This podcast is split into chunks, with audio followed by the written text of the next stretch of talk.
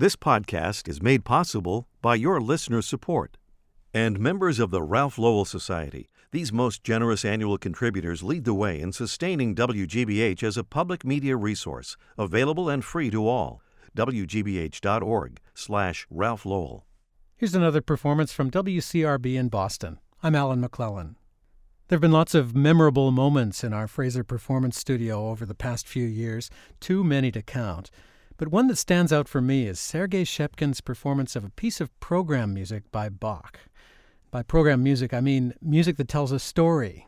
Bach didn't write very many pieces like that, so this one is really special the Capriccio on the departure of his most beloved brother. Sergey Schepkin was here in the studio as Kathy Fuller's guest with a studio audience at a special evening celebrating Bach's birthday in 2013. And what I remember about this is not just his stellar performance of this piece, but the way he was able to guide us through it before he played. Here's Sergey. Bach supposedly wrote it on the departure of his older brother, Johann Jakob, mm-hmm. who was three years older, who uh, had volunteered uh, as an oboe player into the band of the King of Sweden, Charles XII. He was joining the army as an oboe player. Yes. And um, this piece was supposedly written to send him off. Well, let's follow the plot. So it's in six movements. It's in six movements. And uh, also, I should say that uh, in 1704, when this piece was composed, um, uh, Bach already knew the biblical sonatas of Johann Kuhnau, Incidentally, uh, Kuhnau died in 1722, and Bach was the next, uh, well, actually, his successor as the cantor of uh, the Church of St. Thomas in Leipzig. So these biblical sonatas were also programmatic. Programmatic, obviously. yes. There are six of them, and uh, each of them is in several movements, uh, I think ranging from, say, three to eight. And uh, each of them is um, a musical representation. Actually, that's the exact title musical representations of several biblical stories. That's an important point. We tend to think that everything began with Bach. But That's right. He didn't have every single original idea in the world. And, and at that point, I think he probably fashioned himself as a bit of a modern composer. You uh-huh. know, it's uh, we uh, actually it's only in the later years that he went against every trend of his time and was the great conservative, uh-huh. so to speak, right. and uh, dismissed the music by his own sons as badinage. Badinage. Okay, well then, so how does this begin? So we're gathered together. These are friends gathered together. Yes. Right? Well, the friends gathered together, and uh, they uh, indulge in cajoling uh, the uh, brother, uh, Johann Jakob, so that he might abandon the idea. So they try to talk him so out. They of talk him out of it. That's right. How does he show that on the in musically? Well, uh, it is a great example of a sad piece in a major key.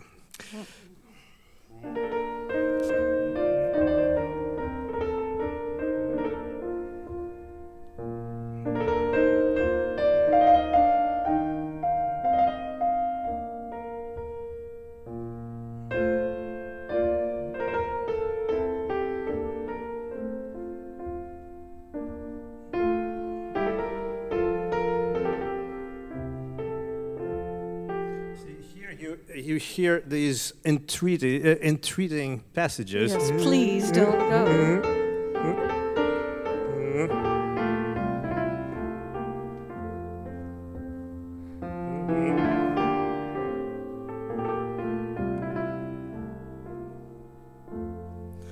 So that's the first movement. The second movement is, according to Bach, is the representation of various accidents that may befall the young man while abroad. It's like what mothers say to children Don't you realize what might happen? So, how does he show that? Uh, it is in a minor key, the tempo is faster, and it is uh, a little fugue of sorts. So, perhaps accidents build up on top of one uh, one another. I so see. yeah, does he, he moves into the wrong key? Uh, he moves into the wrong keys, and it's also uh, as far as um, music history is concerned. There was a precedent much earlier in a work by Johann Jakob Froberger, who lived in the middle of the 17th century, who depicted his crossing the Rhine in 26 accidents. That's great. Can you show one of the accidents, actually? Actually, not only there are accidents, there are also a lot of accidentals.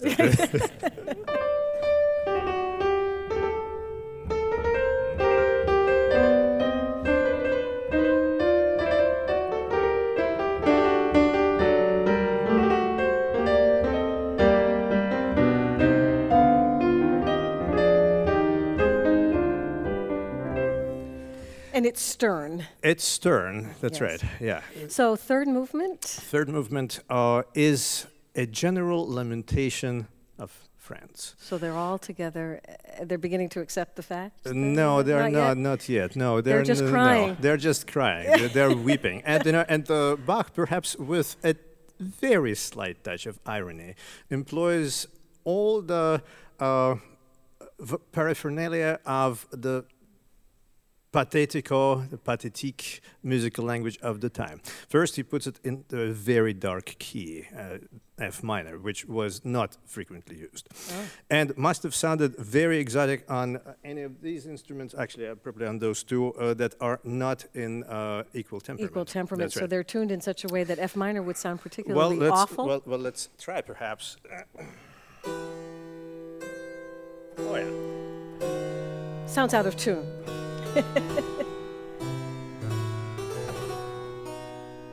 Tragic. That's right. So, of course, and, uh, you can't quite get the same flavor. Uh, sorry, it's a wrong, uh, wrong pitch. Uh, let me transpose to the same pitch.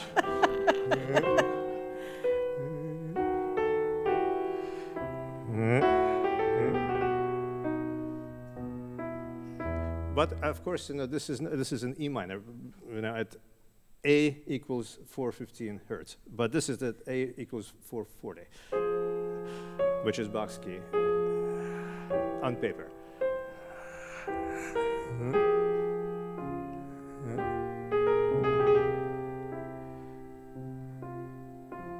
Yeah, so this is uh, in fact a, a real lament. It is a passacaglia, meaning that it is a set of variations on an unchanging The theme bass in the bass. keeps, That's right. keeps descending in That's that right. So- sad lament.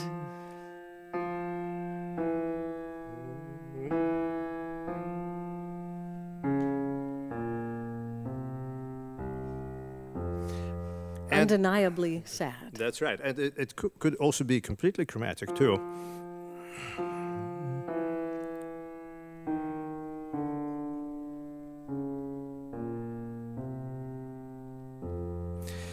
So there are 12 variations on this bass, and um, now uh, also uh, speaking of the pathétique vocabulary, there are also uh, falling seconds. The so-called sighs. Sighs.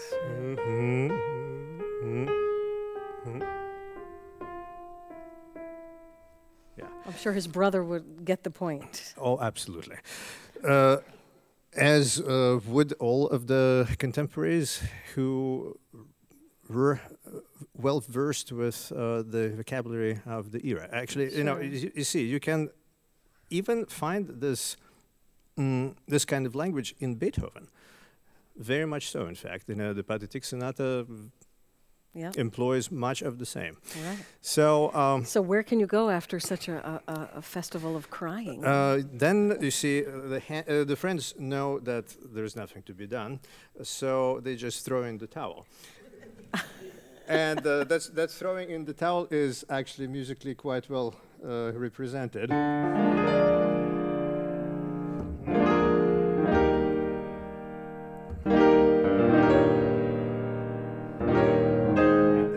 Is a little bit of a, a fugal writing here, and each of the friend uh, of the friends probably appears from a different corner of that room, and they're all uh, running toward the, uh, toward young ja- uh, Johann Jakob and uh, perhaps embracing him, and you know, and, uh, you know, they bid him farewell.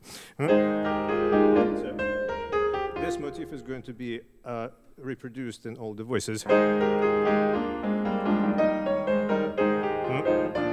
Sometimes in inversion. See, because you know, it, it's something coming from a different corner of the room, and so on. So um, then, the next movement and the following movement, the, the last two movements are really the sending off, and. Uh, we don't know if uh, he was really sent off by the postal coach because it was a very expensive way of traveling. the postal coach? The po- th- that's right, the post coach. The post coach, the mail The mail coach, coach. the mail That's coach, right. That's right. So uh, and uh, both the fifth and sixth movements um, have the sound of the post horn in them. And it's represented by a very simple descending octave mo- motive.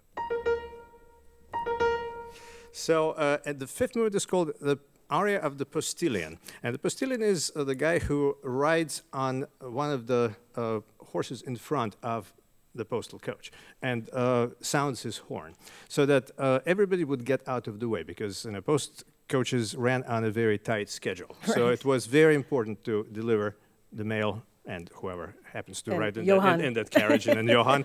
That's right. You know, it's interesting that uh, the Swedish army was at that point not in Sweden but in Poland. Oh. So the journey probably would have been, you know, he didn't uh, have to cross the Baltic in 26 or more accidents. Right. so, uh, So we get the coach. so we get.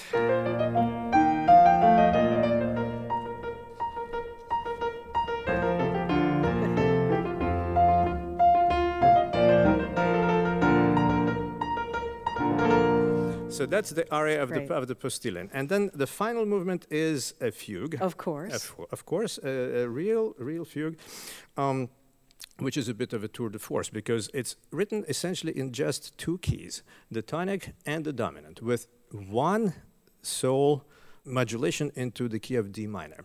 Why D minor? Mm, you know, if you remember. Uh, some of the great works that are associated uh, that were written in the key of D minor, for example, the Mozart Requiem, or the First Concerto by Brahms, uh, or Beethoven's Ninth. Uh, you know, that was the key associated with death. Death. And uh, so death is lurking in the background, you know. So, uh, but uh, by and large, it's a very cheerful piece, and there is a happy ending. You know, we hope that everything is going to turn out well. Does everything turn out well? Oh yeah, He's okay? He is okay. yeah, Okay. Yeah.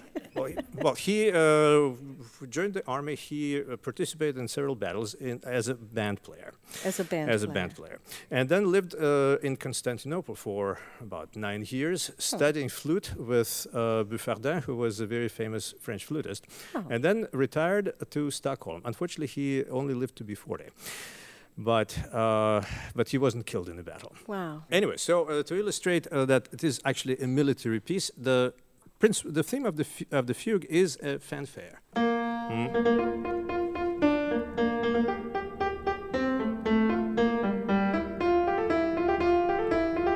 And uh, the counter subject introdu- reintroduces the postal horn.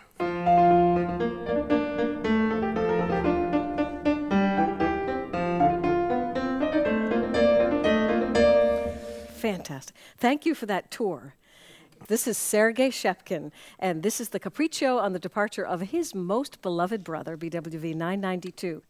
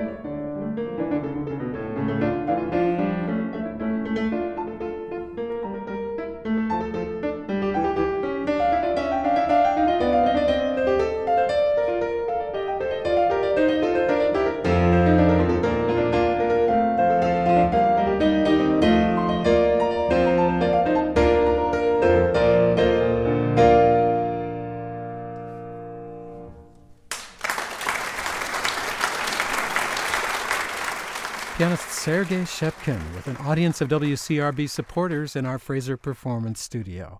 He played Bach's Capriccio on the departure of his most beloved brother, after describing every moment in the piece in conversation with WCRB's Kathy Fuller.